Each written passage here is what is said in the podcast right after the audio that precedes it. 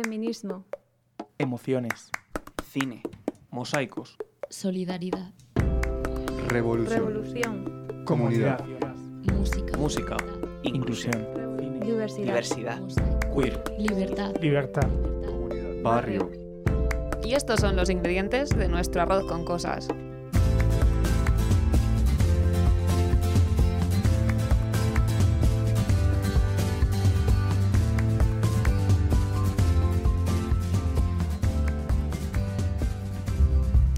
¿Qué tal? Bienvenidos, bienvenidas y bienvenides un nuevo miércoles más a Arroz con Cosas aquí en OMC, en OMC Radio.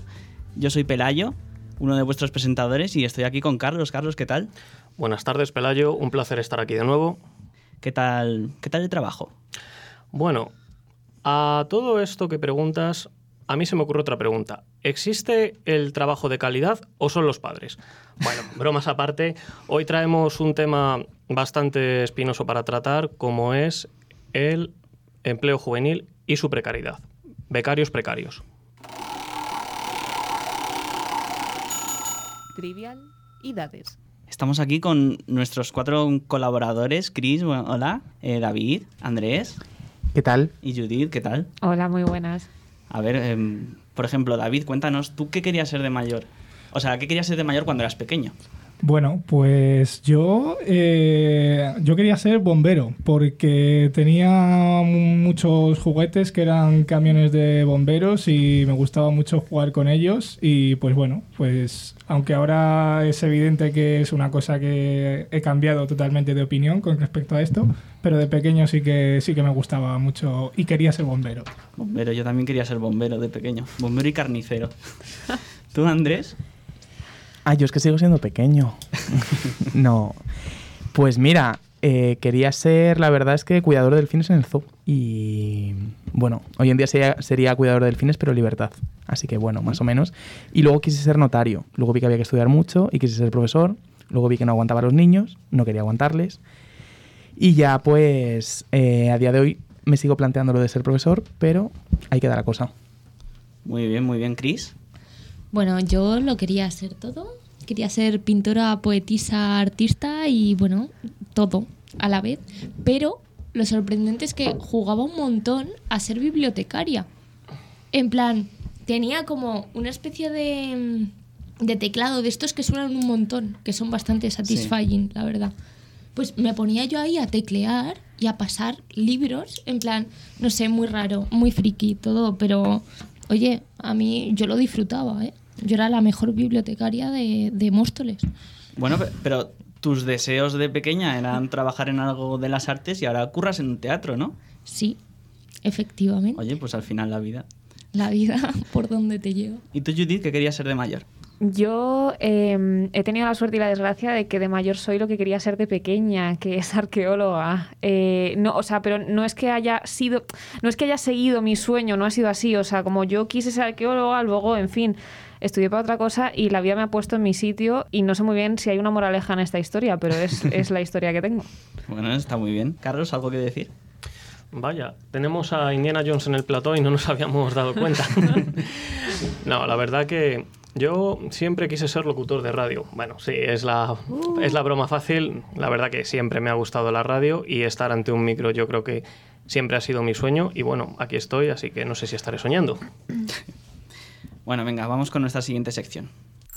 ¿Qué le echamos hoy al arroz? Bueno, pues vamos a facilitar unos datos que son cuanto menos preocupantes y que tienen que ver pues, con el empleo en el último año. Durante los seis primeros meses del año 2020 se produjo una reducción del 21,93% en el número de horas laborales efectivas de los asalariados del sector privado. Aunque en el segundo semestre del año se aprecia una recuperación, no se llegaron a alcanzar los niveles de horas laborales de finales de 2019. En junio del pasado año igualmente, más de 3,1 millones de personas de trabajo, más de 3,1 de tra- 3,1 millones de trabajadores asalariados del sector privado tenían una reducción de jornada o una suspensión de contrato. Desde el punto de vista demográfico, los trabajadores más afectados por los procesos de regulación de empleo fueron los mayores de 30 años y con bajo nivel de formación. Si bien las mujeres se vieron más afectadas que los hombres en estos procesos, el género no se muestra como una variable determinante. Desde el punto de vista laboral, los sectores del comercio y la hostelería fueron los más perjudicados y los trabajadores con contrato indefinido y jornada a tiempo completo los más afectados. Según los datos disponibles, los procesos de regulación de empleo no parecen ser la, puerta de entrada al desempleo, si bien en el cuarto trimestre de 2020 se ralentizó el proceso de vuelta a la actividad laboral habitual. La recuperación del empleo se produjo mayoritariamente en el sector de la construcción, con contratos temporales y jornadas a tiempo parcial. Y bueno, con estos datos algo desoladores que hemos dado, ¿qué tiene que decir nuestra mesa? Pues mira, yo voy a decir eh, lo primero. mm, yo a lo mejor aquí en España, por suerte, no he sentido la precariedad laboral en jóvenes, al menos de primera mano. Sí que lo he vivido con otras personas, pero sí que la he vivido en Londres cuando me fui a trabajar allí un año y trabajé en un chipotle, que a lo mejor no sabes lo que es, pero bueno, es un restaurante de comida rápida mexicana. Y allí, pues bueno, eh, solo decir que para pagar el alquiler me tenían que ayudar desde aquí, desde España. Entonces, eh, sí que sufrí de primera mano, sí que sufrí de primera mano esa precariedad laboral, so- laboral, sobre todo para a la hora de eso, pues, mm, ¿cómo podía ser que no tuviera trabajando dinero para vivir? Que eso es algo que creo que hoy en día, con los alquileres que tenemos aquí, en, especialmente en Madrid, y toda esta Es gente- imposible. Es gentrifi- imposible. gentrificación del centro que estamos viviendo, que se te vaya un 90% de tu sueldo en pagar un alquiler, ya no digamos vivir solo, me parece increíble, pero bueno. Eh, ese, es, ese es mi aporte a esto y bueno, resumir que está todo hecho una mierda. Sí, se ha producido una curiosa inversión. Antes, digámoslo así, que se trabajaba, bueno, mejor dicho, se vivía para trabajar y ahora parece que se trabaja para vivir. Realmente, Cristina, tú en este caso, ¿qué nos podrías aportar en este debate sobre tu experiencia en el mundo laboral? ¿Estás trabajando actualmente? Bueno, yo. A ver. Eh, Tenemos tiempo, no te preocupes. Bueno, a ver, no tanto, que me explayo. Pero realmente yo sí que he vivido la precariedad laboral en España y es verdad que soy muy joven, pero, joder, es desolador como antes eh, era como algo súper excepcional el hecho de poder estudiar eh, una carrera, por ejemplo. Ahora es excepcional, pero también, o sea, lo que es más excepcional todavía es trabajar de tu carrera, por así decirlo.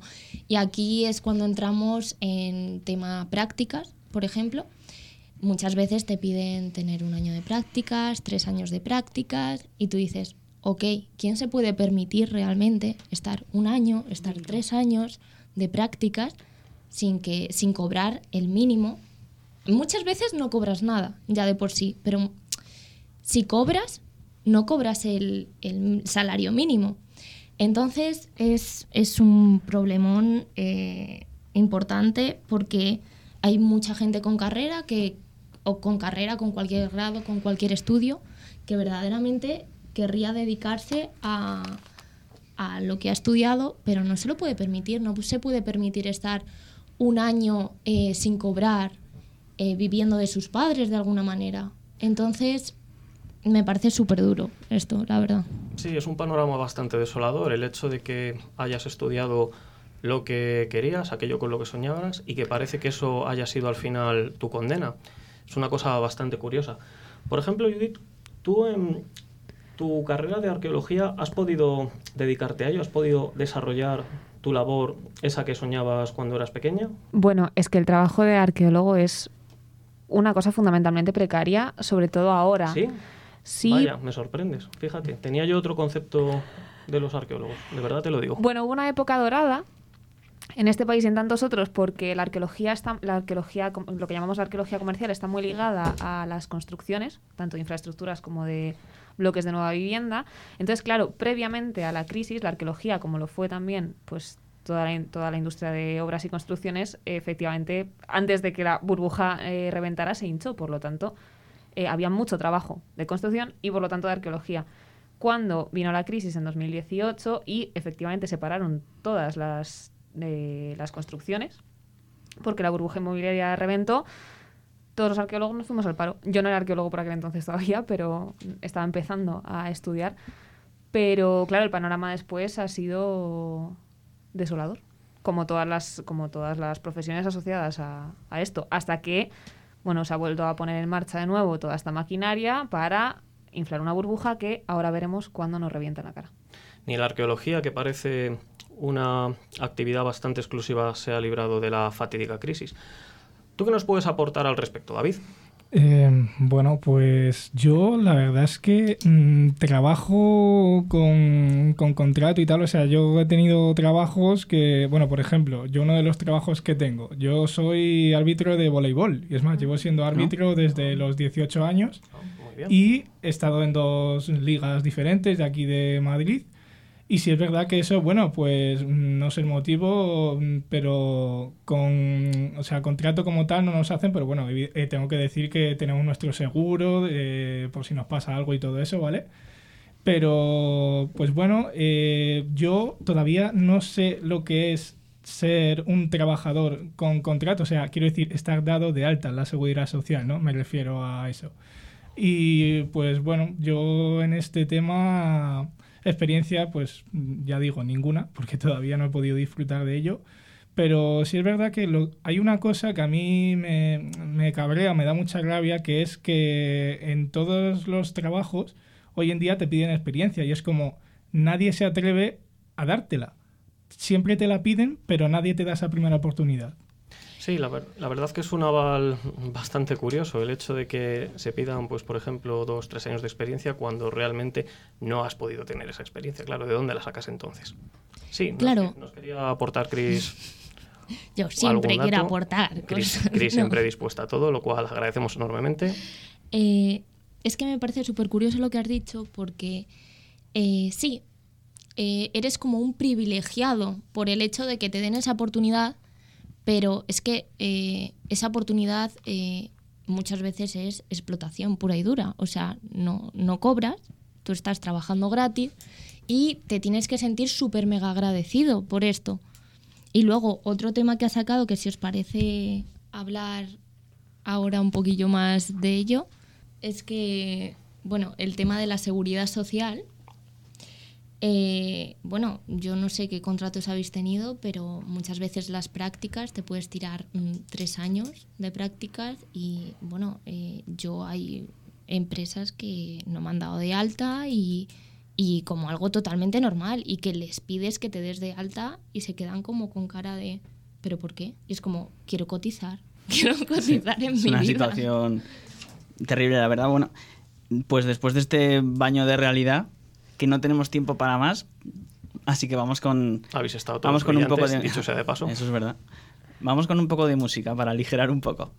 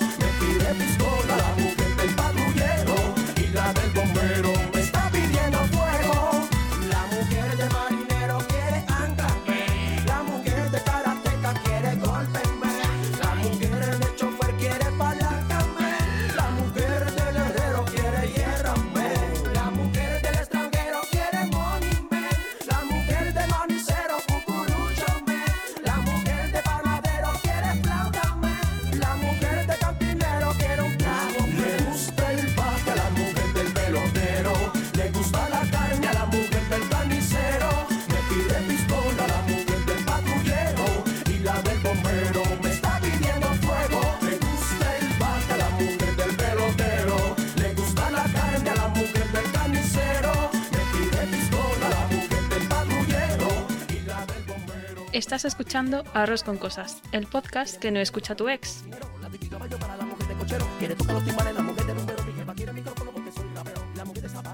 Bueno, pues vamos con nuestra sección de recomendaciones culturales de hoy.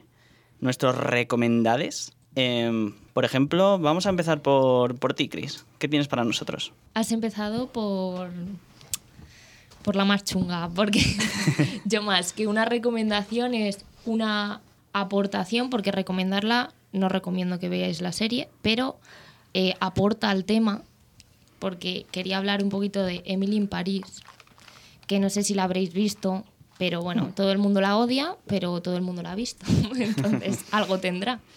Y la cosa es que en Emily en París pues se ve el típico modelo de chica joven que es súper mega exitosa, tiene 23 años y ha llegado al- a su puesto ideal en la vida.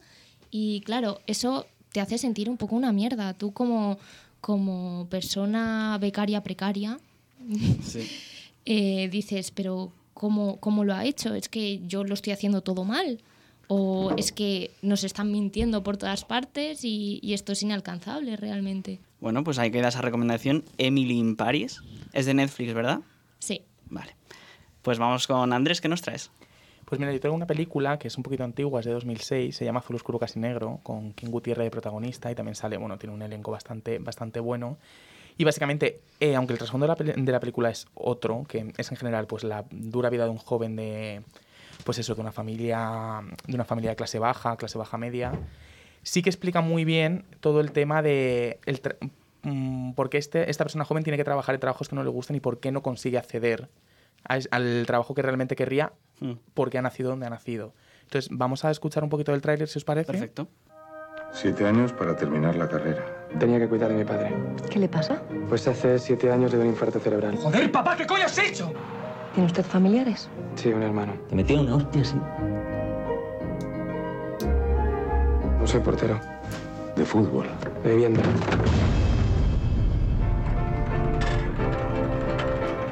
Es guapa, sí o sí. Es mi novia, chaval. Nos conocimos en el taller de teatro. ¿Tú qué pasa? ¿Nunca has estado enamorado? ¿Y tú por qué te enrollas conmigo solo cuando te vas? Cuando no hay posibilidad de que pase nada serio. Jorge, tu hermano no puede tener hijos. Te quiero pedir un favor. Bueno, ¿qué es? Dejarme embarazada. Tú con Paula no estás, ¿eh? Solo te la estás follando. Mi padre maricón. ¿Qué es eso?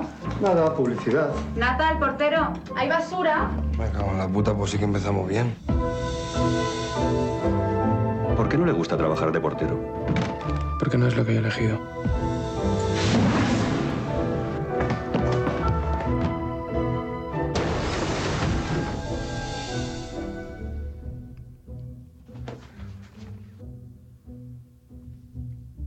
Joder, pues qué interesante esta película de, de Daniel Sánchez Arevalo, ¿no? Eh, y bueno, como, como en todas las películas españolas, con Antonio de la Torre, por supuesto. ¿Cómo no? ¿Cómo no?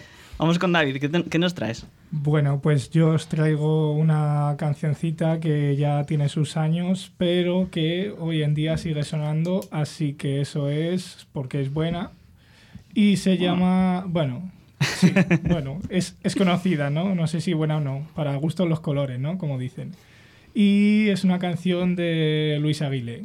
Uf, tiene años ya, ¿eh? Vamos a escucharla.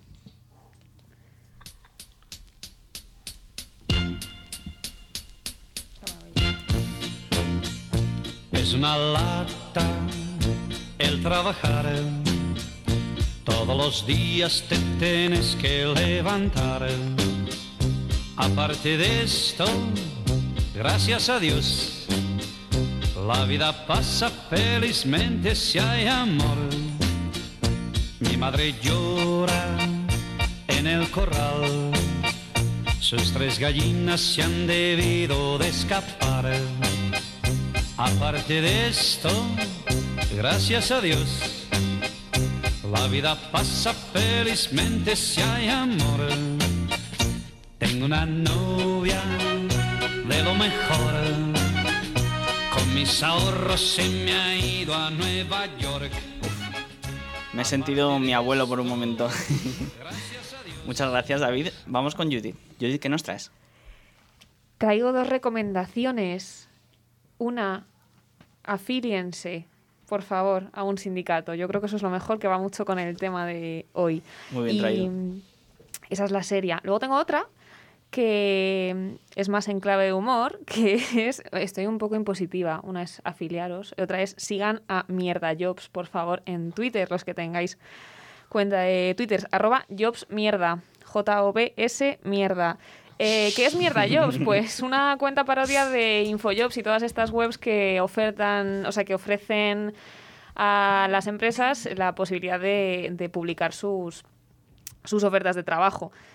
Y lo que hacen en Mierda Jobs es recopilar las sin duda peores que hay por ahí, ¿no? Entonces, bueno, pues nos encontramos un poco de todo, currar de lunes a sábado más de 10 horas diarias y cobrar menos de 4 euros la hora.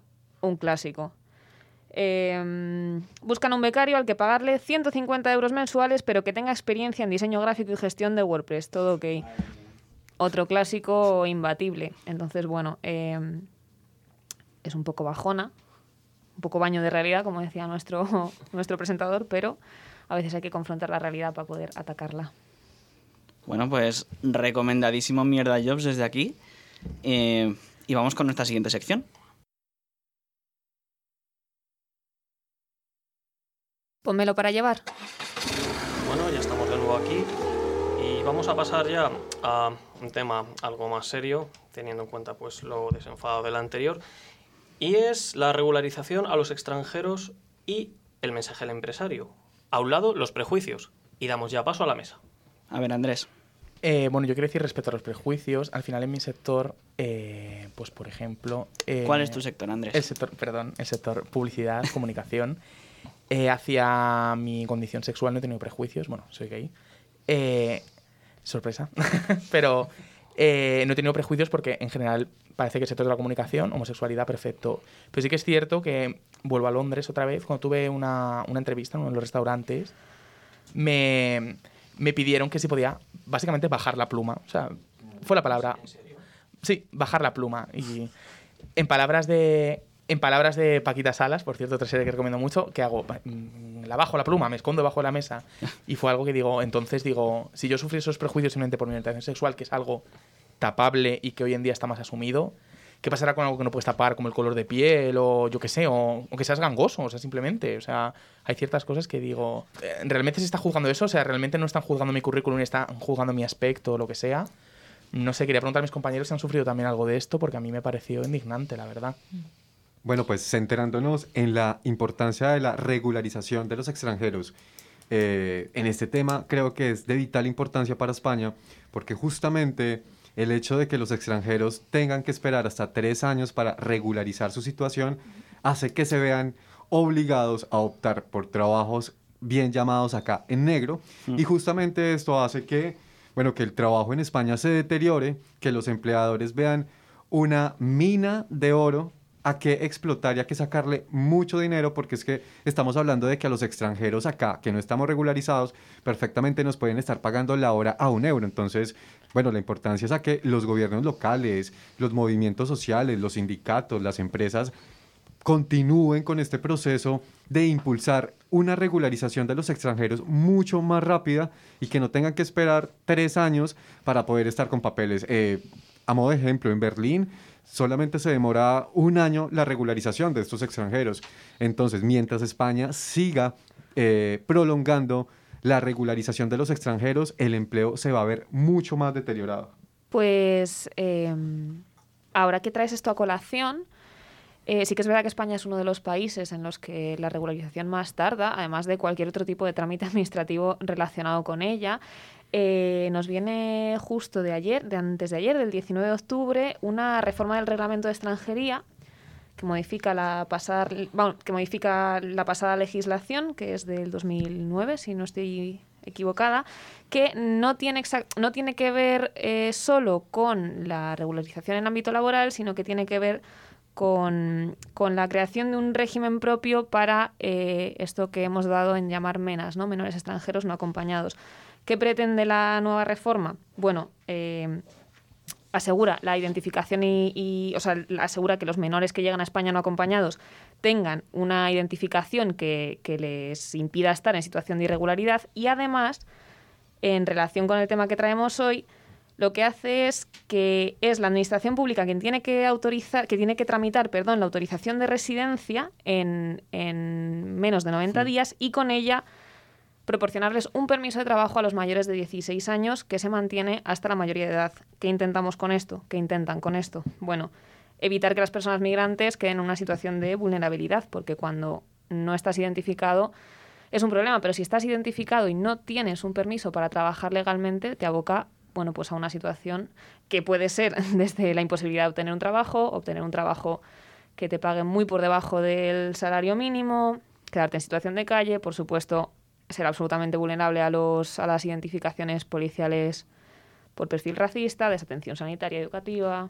Bueno, eh, yo, o sea, de verdad que esto me parece increíble y hay un montón de gente que, que viene a trabajar a España que, que tiene, joder, que tiene la esperanza de encontrar aquí un trabajo decente, un trabajo regulado y bueno, eh, aparte de lo que habéis comentado, creo que la situación COVID que hemos vivido eh, solo ha hecho que agravar la situación.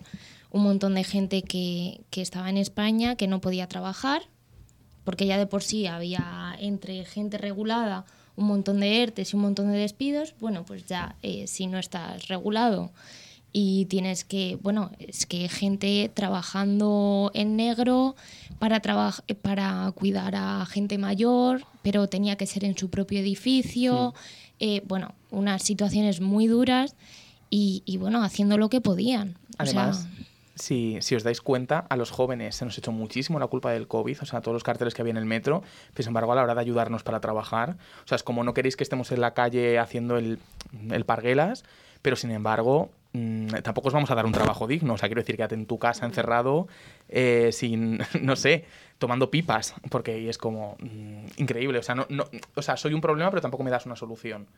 Mm, no sé. Bueno, yo le hago, aprovecho este espacio para hacerle una pregunta a la mesa y es, ¿ustedes creen que el problema de la calidad o el deterioro de la calidad en, el, en los empleos en España es debido a, a los extranjeros? No. No, por, por supuesto que no. Eh, creo que esto se confunde mucho. eh, bueno, vale, historieta.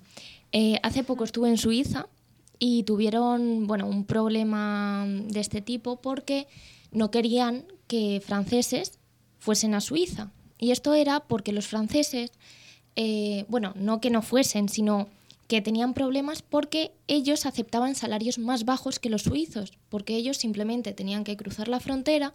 Entonces, eh, como Suiza es más cara, tú no puedes aceptar un trabajo por el dinero que lo puede aceptar un- una persona de Francia. Entonces, yo creo que todo empieza un poco por este tipo de, cosas. O sea, por supuesto, eh, no tiene nada que ver con los extranjeros. La cosa es que eh, los empresarios aprovechan, entonces dicen, ¿quién es el más necesitado? ¿Quién, ¿A quién le puedo ofrecer menos? Entonces, esa es la situación, pero eh, es como en todos los países, las personas extranjeras que no tienen formación o que no están reguladas hacen los peores trabajos, porque son los trabajos que no quieren hacer muchas veces las personas del país. Entonces, eh, no te están quitando el trabajo, simplemente les están pagando mucho menos porque están realmente necesitados y se ven obligados a, aceptarlo. Claro, y además el problema es un poco que, por ejemplo, lo que ha contado Judith es una noticia muy buena porque es un avance en el plano público. Pero mientras el plano privado no quiera poner una solución respecto a esto, ahí se frena. Quiero decir, por muchas leyes que haya- hagas para favorecer el empleo y la extranjería, mm, si de repente llegas al organismo privado y dicen, eh, tú no porque eh, eres de eres latino, tú no porque eres negro, tú no porque mm, eres chino. Pues mientras ahí haya un freno, mm, sintiéndolo mucho, no, no va a haber un adelante. Hombre, yo tengo la esperanza de que como efectivamente está habiendo o estamos dando las primeras pinceladas para que haya avances en la esfera pública, bueno, que los organismos que se encargan de esto, mm, vulgo la inspección de trabajo, efectivamente lleguen con la fuerza de un látigo divino a dar en las espaldas de los explotadores y discriminadores. Amén. Totalmente, sí. Bueno, y una pregunta para finalizar y cerrar esta sesión. Eh, ¿Cómo se imaginan ustedes España en 10 años en el área laboral? Yo no veo una gran diferencia, la verdad. Me imagino una situación de enorme temporalidad, pero que también viene un poco pues por la propia el propio contexto del país, que al final somos un país enormemente dependiente del turismo, el turismo tiene sus momentos álgidos, pues el verano, lo que sea, con lo cual eso influye muchísimo en todo el resto del mercado laboral. No sé qué pensáis. A mí llámame pesimista, pero, pero yo creo que va a ir a peor. Porque estamos viendo como poco a poco es que mm, los jóvenes aceptan eh, cualquier trabajo porque están desesperados. O sea, es de lo que estábamos hablando, de los jóvenes y el trabajo. cada vez aceptan trabajos en los que no se les pagan, aceptan trabajos de muchísimas horas, eh, cada vez el trabajo va peor, pero porque, por ejemplo, lo que pasó con, con, los camareros, eh, a la mayoría de los camareros se les paga eh, una gran cantidad de horas en negro. Entonces, cuando vinieron los ERTES con el COVID, eh, se encontraron con que, tenía que s- tenían que sostener a su familia con un sueldo de eh, cuatro horas al día. Entonces, claro, que ellos a lo mejor hacían 12, pero no Claro. estaban reguladas. Entonces, como el ERTE lo pagaba el Estado, no se podían mantener. ¿Qué hicieron los camareros? Cerrarse en banda. O sea, o sé que suena muy idealista, por así, muy idílico, pero es que hay que ir todos a una. En plan, toda la gente que se pueda permitir no aceptar trabajos de mierda, eh, luchar contra la situación, denunciar si tienes que denunciar una situación de trabajo que consideras injusta, ir al ICAM, eh, porque si no tienes solvencia económica, vas al ICAM, intentas denunciarlo, de verdad pelear por ello siempre que puedas, porque, porque esto lo hacemos entre todos y bueno, Yo quiero cerrar con un mensaje que al final yo creo que en 10 años estaremos igual, porque mientras las políticas públicas eh, se dediquen a destruir lo anterior y construir sobre nada, quiero decir, al final habría que construir un objetivo común que sea que todo el mundo tenga un trabajo digno, ya está. Entonces, construir a partir de lo bueno, no destruir, y a construir, destruir, construir. Creo que es algo que pasa mucho en España. Pues sí, la verdad. El trabajo precario, ese tema que lo abarca todo. En fin, ya llegamos al final del programa. Muchas gracias a todos por escucharnos. Vamos a acabar con el Vals del Obrero. Orgulloso de estar, orgulloso de estar entre el proletariado. Es difícil llegar a fin de mes y tener que sudar y sudar para ganar nuestro pan. Puedes escuchar Arroz con Cosas en Spotify, Apple Podcast o tu plataforma de podcast favorita. Y no olvides seguirnos en nuestras redes sociales, Twitter e Instagram. ¡A comer! Por eso, hermano proletario, con orgullo yo te canto esta canción. Somos la revolución. Sí, señor. La revolución. Sí, señor, sí, señor. Somos la revolución. Tu enemigo es el patrón. Sí, señor, sí, señor. Somos la revolución.